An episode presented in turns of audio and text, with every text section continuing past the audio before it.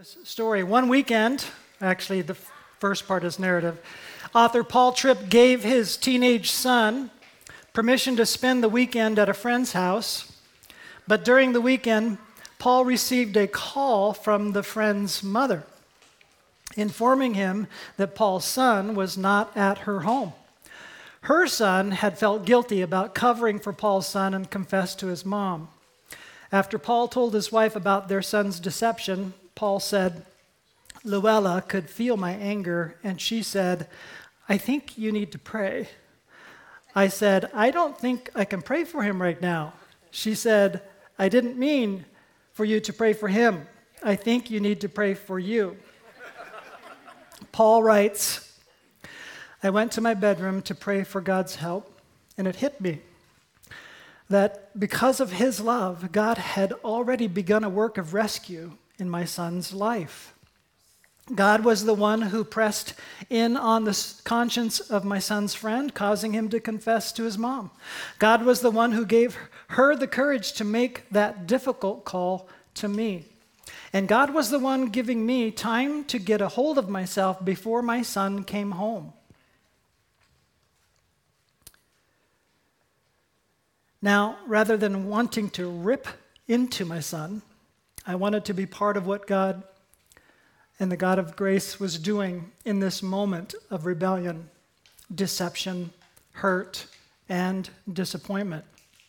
After giving his son a couple of hours to relax upon his return, Paul asked him if they could talk. Do you ever think about how much God loves you? Paul asked his son. Sometimes, he answered. Do you ever think how much God's grace operates in your life every day? His son looked up but didn't speak. Do you know how much God's grace was working in your life even this weekend? Who told you? He asked. Paul said, You have lived your life in the light. You've made good choices. You've been an easy son to parent, but this weekend you took a step toward darkness. You can live in the darkness if you want. You can learn to lie and deceive. You can use your friends as your cover. You can step over God's boundaries. Or you can determine to live in God's light. I'm pleading with you don't live in the darkness, live in the light. As I turned to walk away, Paul wrote, I heard his voice from behind me saying, Dad, don't go. As I turned around with tears in his eyes, he said, Dad, I want to live in the light, but it's so hard. Will you help me? Now, I totally relate to the story on multiple levels. I relate to the son when I was in the son's position. I relate to the dad when I was in the dad's position. And I relate to that story now as I cry out to my father, Would you please help me to live in the light?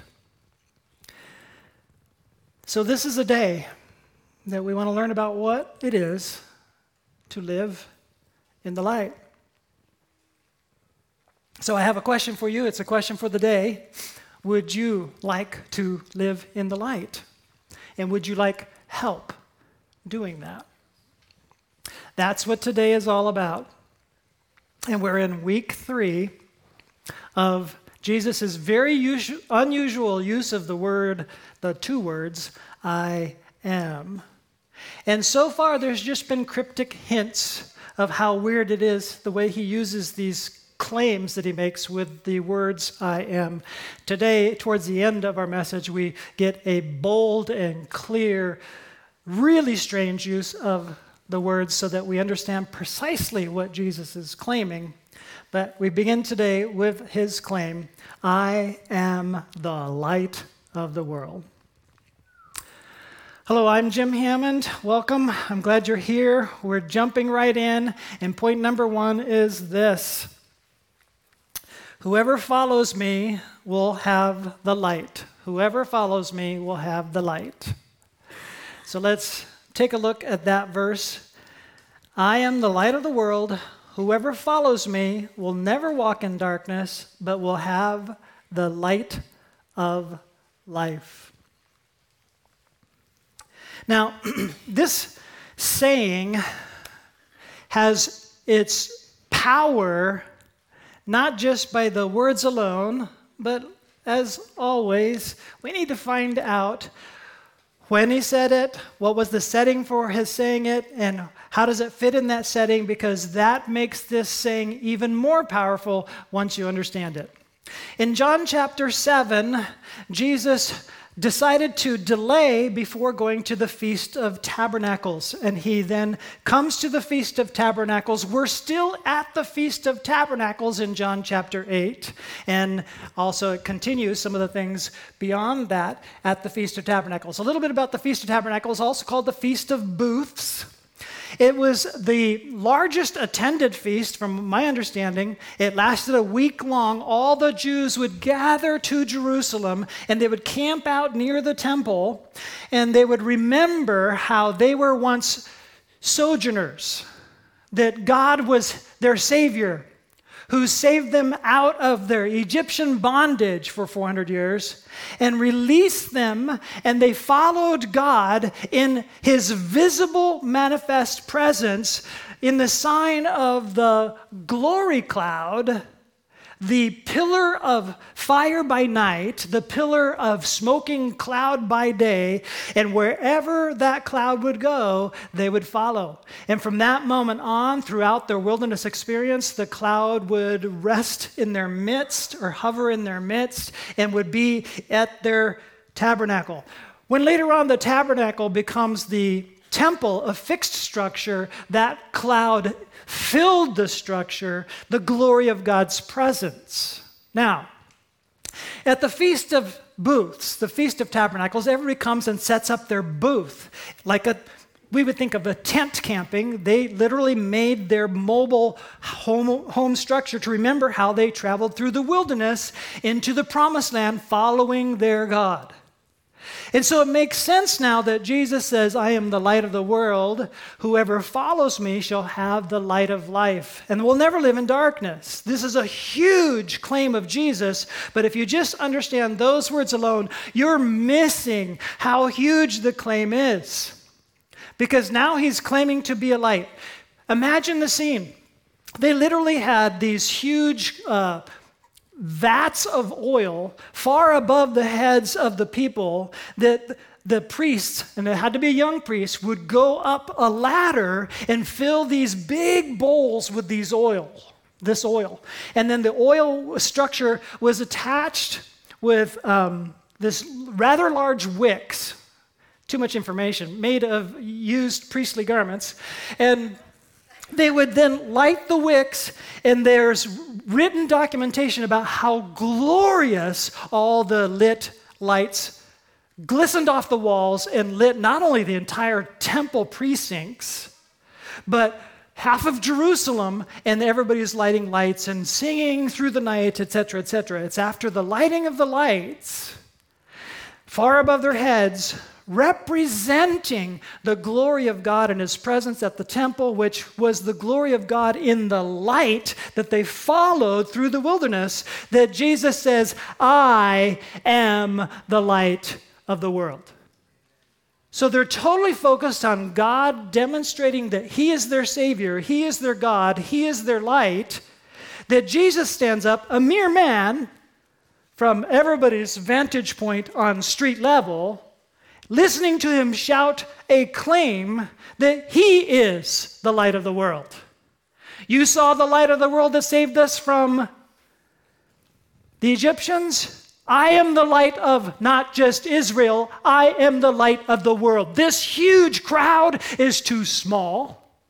It's no longer just a nation that I am leading. I am leading the world into light, out of their darkness, out of their bondage, into freedom.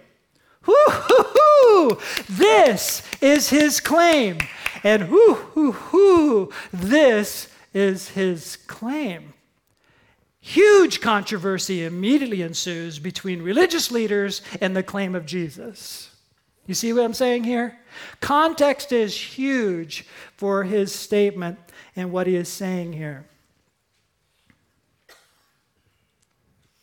Now, interestingly enough, this light, Jesus, who is the saving work of God, as the manifest light was a visible manifestation of the saving work of God that they followed.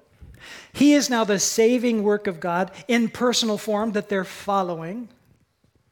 This light is now going to divide people between those who follow and those who don't, those who are in light and those who are in darkness. So we're going to see that take place before our eyes as we read the text, because that's what happens with his claim. But before we see that, we need to see that that's exactly what was the odd phenomenon with the pillar itself in their escape. Here's what we read in Exodus 14 19 through 20.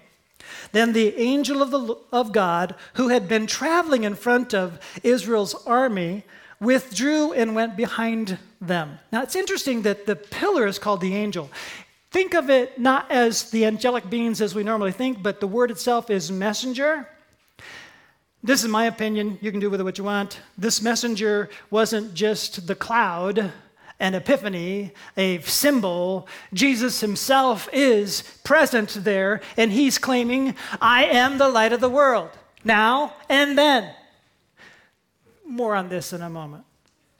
But this cloud, we're reading right here, um, withdrew and went behind them. The scene is the Egyptian army uh, dis- with the Pharaoh's change of mind again, decides we can't let them all go. We'll be destroyed economically. We need to get them back. Sends his armies in chariots, and by this time they're right at the base of the Red Sea, ready to cross. But they're at this little divided area that's just narrow. The whole army can't come in like a big mass around them. They got to slip through the canyon like they slipped through the canyon, and then the pillar of glory comes between God's people and the enemies and it's shining right there upon the Israelites, but it is causing darkness to the enemies. The pillar of cloud also moved from in front, stood behind them, coming between the armies of Egypt and Israel. Throughout the night, the cloud brought darkness to the one side and light to the other side, so neither went near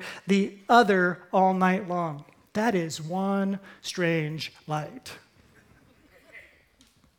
So, on the one side, it's creating a darkness, it's pillar of clouds, smoky cloud, just enough to where they can't pass, but it's total darkness to them. On the other side, it's a pillar of fire, brightness to Israel, watching their God do battle for them, keeping them from the army they were all scared they're going to be obliterated by, and it puts a distance or a barrier between them. This is exactly what's happening in Jesus in John chapter 8. His statement will divide the followers from the rejectors. And there's going to be with that division a light to some and a darkness to others. Jesus, by his claim, is claiming to be the visible manifestation of the saving work of God. He is claiming more later, but at least at this point, he is claiming to be the visible manifestation of the saving work of God. And it looks like he's saying, You need to follow me out of the wilderness of this world into the light of life, which leads to the eternal promised land. Take that in your pipe and smoke it. to quote Barney Fife. Anyway, a real solid guy. Now, so the idea is the idea is that this Exodus that took place that we're all commemorating right here in this huge feast that is like the pinnacle of who we are as a people is small stuff compared to the Exodus that this guy is claiming he's going to bring to the whole world, not just us. This is a huge claim. This is bigger than Exodus. It's the sequel. and the sequel, in most cases, are usually not as good as the original. But this sequel is huge. It's bigger and better. And this is what Jesus is claiming with this claim. So whoever follows me will have the light. Point number two refusing invites darkness. Refusing invites darkness. John 8:13 the Pharisees challenged him, "Here you are, appearing as your own witness. Your testimony is not valid." Anybody can say what they want to say, and you just said something, but it's not valid. Where's the authority? Where's the witnesses? Where's the testimony? Jesus doesn't even bother to go there because in chapter 5, and you need to go back and review it if you want, he gave a whole list to the same argument. Here's this witness, this witness, this witness, this witness, this witness. He gives a whole list of witnesses that the, those who reject him refuse to believe the witnesses.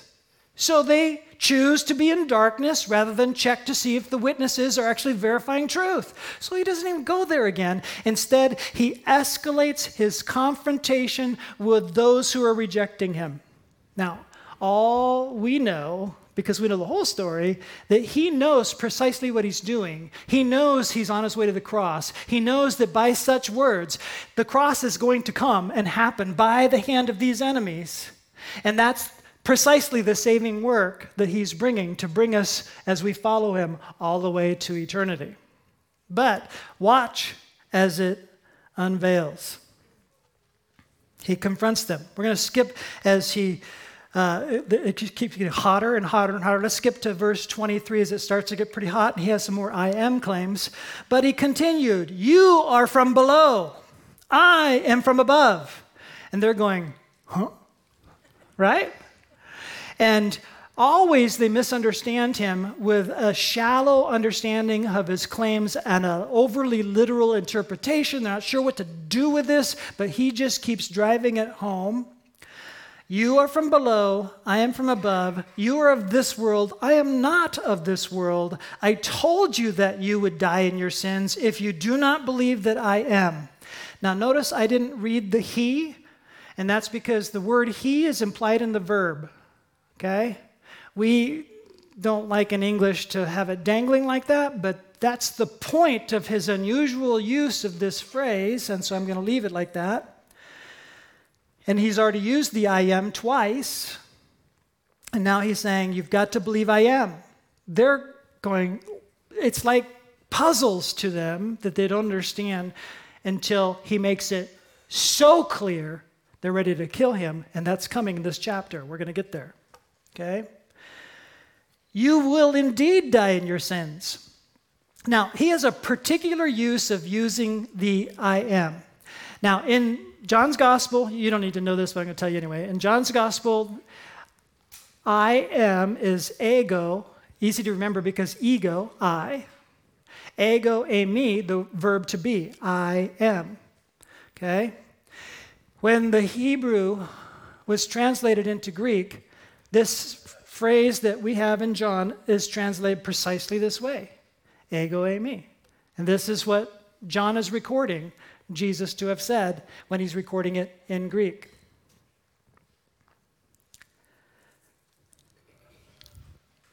But notice what he's saying.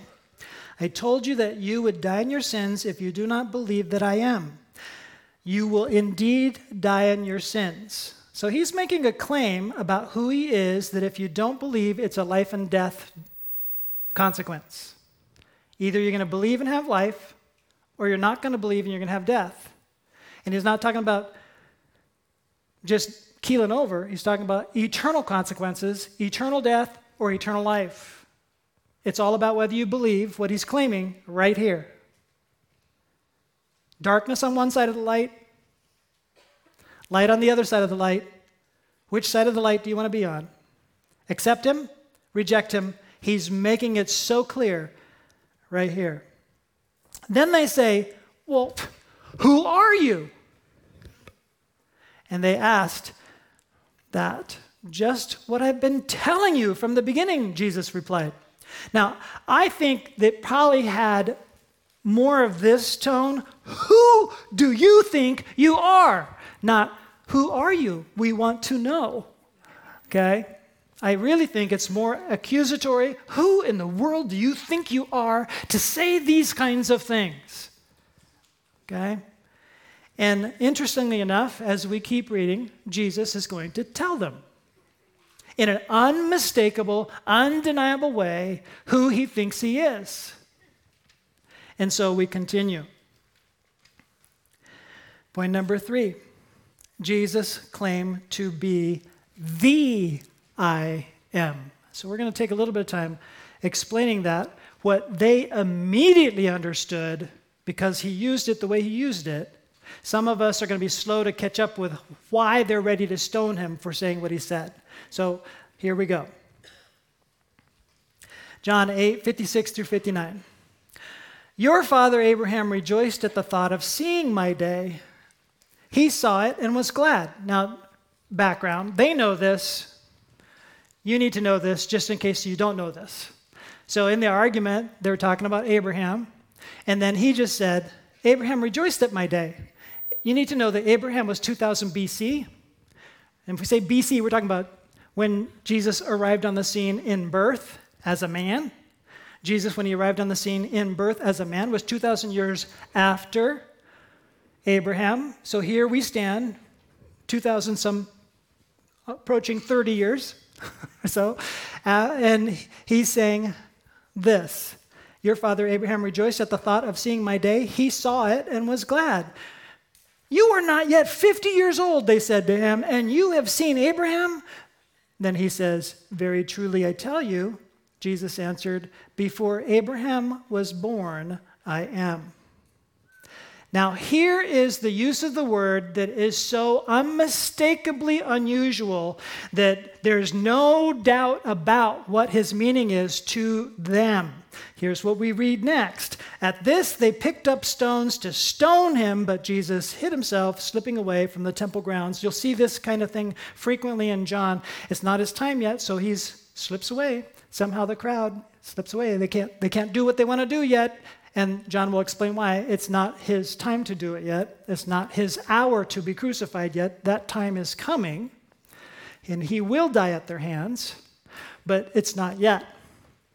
So, we need to figure out how they are so mad, why they're so furious, why does this claim make them want to throw stones? We need Jewish context, Jewish background, and that's what we need to jump into. But let's make sure we understand the English first. If Jesus was trying to say, I existed before Abraham existed. He wouldn't say, before Abraham was, I am. He said, before Abraham was, I was. But he's saying more than simply he's always existed. He is definitely claiming, without any mistake about it, this exclusive claim that only God can claim and I want to show you why. Okay? Exodus 3 13 through 14. Moses said to God, oh, here's the scene. Moses, who is the one that uh, escapes to the wilderness himself because he had killed an Egyptian. He thought he was in a position to save his people. It was a miserable failure with his efforts, the way he thought he was going to do it. He is now wandering in the wilderness for himself for 40 years, and then he meets a bush that won't go out. It's in flames and it's like not burning down. It's a phenomenon. So he walks up to it and then there's booming voice of God speaking to him, telling him to take his sandals off because he's standing on holy ground. And it's this conversation ensues at the burning bush where God calls him to go back to Egypt because God is going to save his people. Moses is trying to argue with God, but this is the scene at the end when he convinces Moses that he is the guy. Moses wants a little bit more. He says, Okay, if I am the guy and you are our God, what is your name so I can tell them who you are? This is what we're reading. Okay? In the beginning, whoops, too far. Moses said to God, Suppose I go to the Israelites and say to, say to them, the God of your fathers has sent me to you, and they asked me, What is his name? Then what shall I tell them? God said to Moses, I am who I am. This is what you are to say to the Israelites I am has sent me to you. In verse 15, he says, I am the Lord of Abraham, Isaac, and Jacob. He is that Lord. He's the one that's made covenants with them, but he's now giving a definition of what it means to be Lord Yahweh. Lord Yahweh is the I am. I am who I am. Okay. We need to understand what that means. Everything else that comes into being has a starting point. The I am who I am is Alpha and Omega, beginning and end. There is no starting point of God. God is the self existent I am who I am. Nobody started me. I just am. Everything else that you see or can conceive of is because I am. I am always subject. I am not object. I am who I am, and I am the self existent God, the Lord, who has identified himself before your forefathers as Yahweh. Tell them, I am has sent me. There is no other God. I am. Got it? Jesus is now saying, Before Abraham was, I am. Now they're picking up stones to kill the guy who's claiming the name of God in a way that only God can claim. And so now it's up to us to decide which group to be associated with. The rejecter of the one who makes this audacious claim, who actually had witnesses and authority and substantiation before this point of miracles of John the Baptist, the prophet, pointing him out as the Lamb of God who takes away the sins of the world. As the John the Baptist pointing out that he is the one, the Messiah. And the Spirit is doing works through him. The Father is, uh, is putting his stamp of approval. His voice actually boomed at Jesus' baptism This is my Son in whom I'm well pleased. There's been witnesses, but they want to reject all those witnesses. And so they're going to reject his claim as well. Who are we going to stand with? The rejectors who choose the path of darkness, or the acceptors who choose to follow? What did God tell Moses his name was? I am. Why does God call himself that? He's the self existent, eternal being that everything else comes from. By the way, every person has to figure out where does everything come from? If it doesn't come from God, you have to have an eternal self existent something. And now science is going, there's nothing, bang, everything, without a self existent something from which everything comes from? Explain that with science. They can't. Their faith is bigger than mine. Nothing to everything, bang? What's self existent? What caused everything? There's no cause. God says, I am the self existent cause.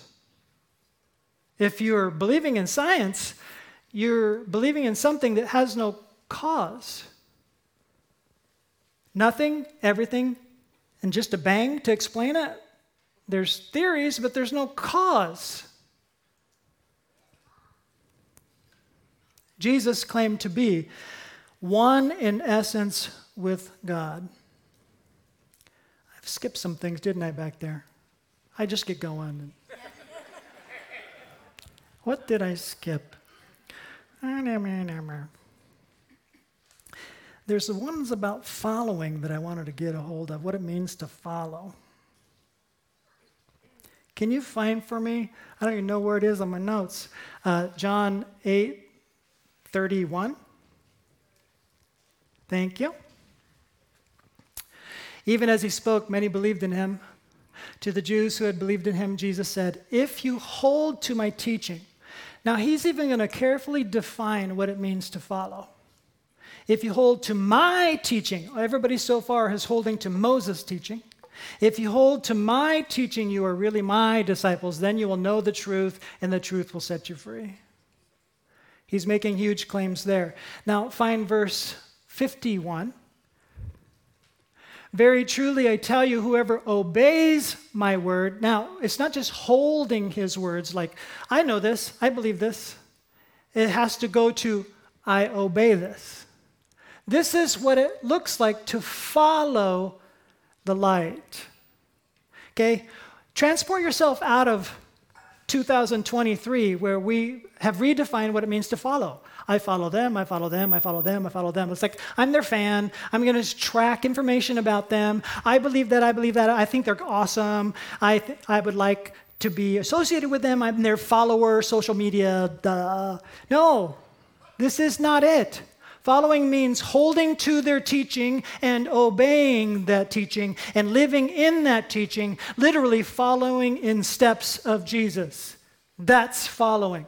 And Jesus wants to be that clear. If you follow me, you are going to find your way out of the darkness and into the light, into the eternal kingdom. Now, all of this stuff, I'm way over time. Whew. Um, all of this stuff has been carefully laid down and prepared for us by John even before we get here. And I'm going to skip that part. But if you, if you want to uh, look them up, it's all in verses 1 through 18 of the beginning of the gospel, where he just lays out who Jesus is. And we have enough information already in the introduction that everything Jesus says about himself has already been explained to us, even in the introduction of the good news about Jesus. We're going to finish this way. We're going to go back to the story we started with. Paul Tripp's question Have you taken a step toward the darkness? You can live in the darkness if you want. You can learn to lie and deceive. You can use your friends as your cover. You can step over God's boundaries, or you can determine to live in God's light. I'm pleading with you don't live in the darkness. Now, if you don't want to live in the darkness, and we all do apart from Jesus, what do you have to do? You have to turn to the light. And as you turn to the light, He is telling you, Come with me. He's going to actually help you.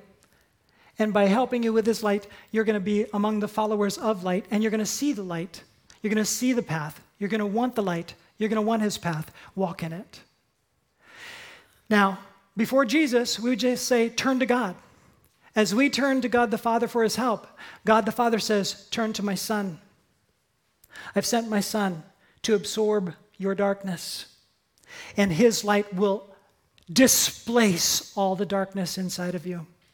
By faith, turn to him, and he will displace it by placing his light of life right within you. And every vestige of darkness that's got a hold on you will have to move, just as a light, a candle lit, will make darkness flee. When you invite His light into your life, you yourself become the light of the world because the light of the world is in you. So, if you want to walk out of darkness, you need to cry out to God today. And God says the way you cry out for God today is turn to Jesus and let Him absorb your darkness. Repent so that he can do that. Receive and take it away on the cross so that he can release his light in you. And you are now empowered by his spirit to be able to say no to that thing that's tempting you. Every time you're tempted, turn back to the Father, who will point you to the Son, who will give you the Spirit. The three in one envelop you and you will walk amongst those who are following the light from here with life, eternal life now, to eternity, into the eternal promise land. Prayer people, would you go ahead and go over there?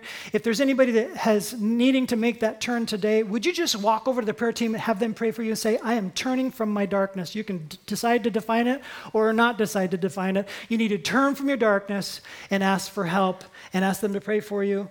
And I think that with that reality, you're going to see a difference this week and follow Jesus. Pray with me. Lord Jesus, we thank you for your clarity. Thank you for uh, your audacious claim, which is truth.